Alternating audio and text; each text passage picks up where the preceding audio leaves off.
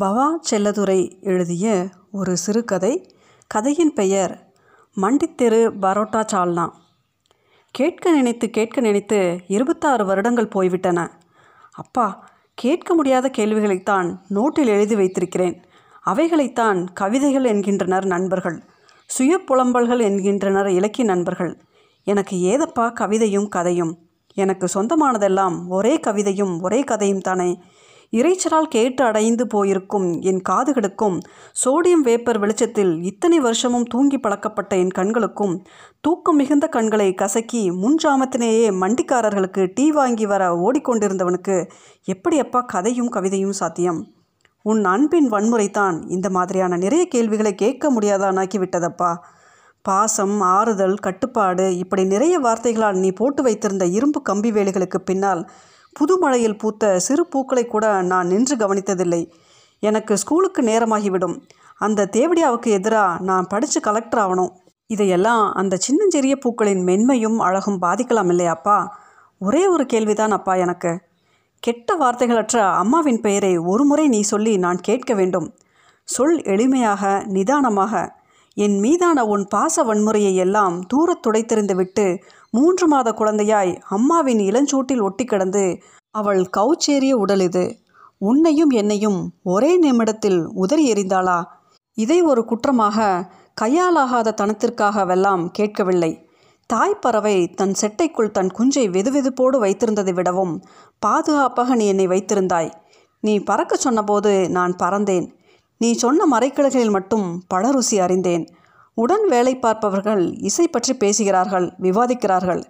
இசை மனிதனை மெய்மறக்க வைக்கிறது என்கிறார்கள். நீ தூங்கிக் கொண்டிருந்த ஒரு பின்னிரவில் நானும் மிக ரகசியமாய் இசை கேட்டேன் அப்பா. கடாமுடா சத்தங்களும் நவறு நவறு என்கிற இறைச்சலும் இடையிடையே மாடுகளின் குரலும் வண்டிகளின் ஹார்ன் ஒளியும் முடியலையப்பா அதற்கு மேல் போக தூக்கமும் துக்கமும் அழுத்துகிறது. முப்பத்தி மூன்று வருஷமாக காது இச்சத்தத்திற்கு பழக்கப்பட்டு பழுத்து போயிருக்கிறது. ஒழுங்குபடுத்தப்பட்ட சத்தங்கள் தான் இசையாம். நான் கேட்க நேரும் சத்தங்கள் எப்போது ஒழுங்குபடுத்தப்பட்டன? ஸ்கூலில் படிக்கிற போது எந்த வாத்தியாரும் இந்த கேள்வியை கேட்காமல் இருந்ததில்லை. உங்கள் வீடு எங்கே இருக்குது எல்லோரும் தெரு சொல்வார்கள் சிலர் வீட்டின் எண் சொல்வார்கள் இன்னும் சிலர் வீட்டுக்கு பேர் கூட சொன்னார்கள். நான் மட்டும்தான் எழுந்து மண்டித்தெரு என்பேன். மண்டித்தெருவில் எங்கே? இந்த கேள்வி என் மீது எரியப்படும் தீஜ்வாலை. என்ன சொல்வது? மணி முதலியார் மண்டி ராஜமாணிக்கம் கமிஷன் மண்டி சீதாபதியின் நாயக்கரின் நெல் தரகு மண்டி என நீளும் என் பட்டியலில் எந்த மண்டி சீக்கிரம் மூடுவார்களோ அதுதான் அன்றைய இரவு என் வசிப்பிடம். அசைவு அற்றிருந்த அந்த கணங்கள் நினைவிலிருந்து அகலாதவைகள் அப்பா. தொண்டை அடைக்க உடல் நடுங்க மொய்க்கும் பார்வைகளை தவிர்த்து சொல்லி முடித்து ஒரு பிணம் மாதிரி. எல்லோரும் கேட்டார்கள் உன் அப்பா இல்லாத நீ சாத்தியமே இல்லையா? சோடியம் வேப்பர் விளக்கு வெளிச்சம் விழும் மண்டிகளின் வராண்டாக்களில் நான் படித்து முடிக்கிற வரை என்றைக்கு நீ தூங்கி இருக்கிறாய் என் விழிப்பிற்கு பிறகு ஒரு நாளும் நீ எழுந்ததில்லை. ஒரு வீட்டை பாதுகாக்கும் கூர்காவின் கூர்மையை விட நுட்பமானது உன் விழிப்பு. வரம் வேண்டும் ஒரு முனிவனின் தவம் போல எனக்காக நீ காத்திருந்தாய். குளிரில் புழுக்கத்தில் நடத்தி கூட்டி போய் டீயும் எப்போதாவது பண்ணும் வாங்கி தந்து என் விடுதல்களை உற்சாகப்படுத்திய கூட்டாளி நீதானப்பா.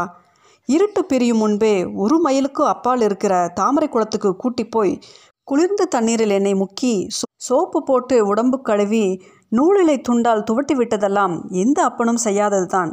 பத்தாவது படிக்கிற வரை கூட கால் சட்டையோடு நிற்க வைத்து குளிப்பாட்டி விடுவாய். ஒரு நாளும் அடுத்த படியில் இறங்க விடவோ நீந்த துடித்த என் சிறகுகளையோ நீ கவனித்ததே இல்லை.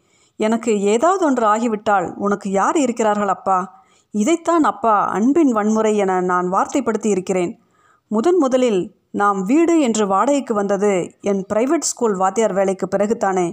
என் அவஸ்தையின் உச்சம் நான்கு சுவர்களான ஒரு அறையில் படுப்பதென்பது டியூப்லைட்டும் சிக்ஸ்டி வாட்ஸ் பல்பும் போட்டு படுத்தால் கூட தூக்கம் வர மறுக்கிறது. சோடியம் வேப்பருக்கு பழகிய தூக்கம். அதைவிட புது அனுபவம்.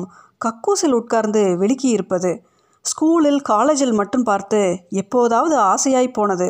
தினம் தினம் அதில்தான் எனும்போது பரவசமாகிறது. பனிரெண்டுக்கும் இரண்டுக்குமான இரவின் இடைவெளியில் தானே அப்பா வழக்கமாக நாம் சேர்ந்து போவோம். வெங்காயத் தோள்களும் அழுகிய காய்கறியும் புடைத்த மிளகாய் வத்தலின் மீந்த காம்புகளும் மிதக்கும் முனிசிபாலிட்டி கால்வாயில் கால்களை அகட்டி இரவின் அடர்த்திகளாலும் அப்பாவும் மகனும் எதிரெதிர் கால்வாய்களில் உட்கார்ந்து கழிப்பதென்பது கல்லூரி படிக்கிற எந்த பையனையும் நடுங்க வைத்து விடும் தானே அப்பா? அதைவிட அவஸ்தை இதே மாதிரி நீயும் கால்களை அகட்டி எதிர்கால்வாயில் உட்கார்ந்திருப்பதை பார்த்து கொண்டே கழிப்பது. இரண்டாம் ஆட்டம் முடிந்து வருகிறவர்களை பார்த்து பார்த்து எழுந்து முகத்தை திருப்பி நிற்பது.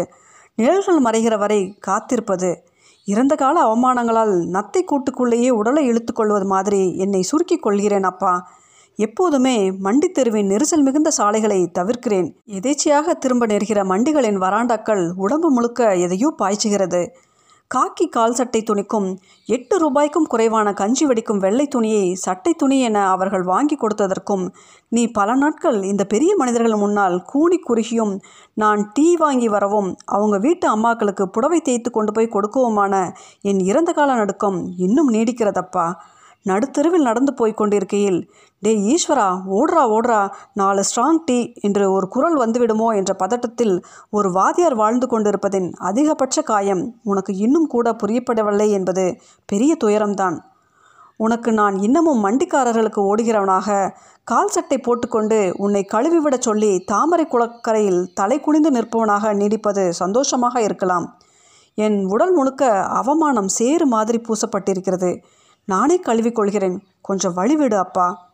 பரோட்டா சால்னா பார்க்கும் போதல்ல நினைக்கும் போதே குமட்டுகிறது அப்பா.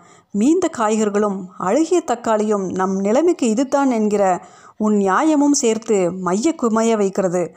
தர்மலிங்க நாயக்கர் வீட்டில் பௌர்ணமிக்கு இலை போட்டு பரிமாறிய சுடுசோற்றை சாப்பிட முடியாமல் திணறி பிசைந்து கொண்டே இருந்தேனே. அது பரோட்டா சால்னாவை தாண்டி போய்விட்டோம் என்ற ஆனந்தமில்லை. தின்னு தின்னு என்ற உன் வார்த்தைகளுக்கு பதிலாக என் கண்கள் இத்தனை காலம் கழித்து திரண்டிருந்ததே.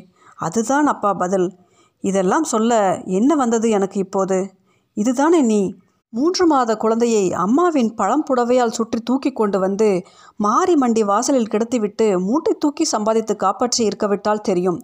நான் எப்படிப்பட்ட பொறுக்கியாய் மண்டித் தெருவில் சுற்றி கொண்டிருப்பேன் என்று.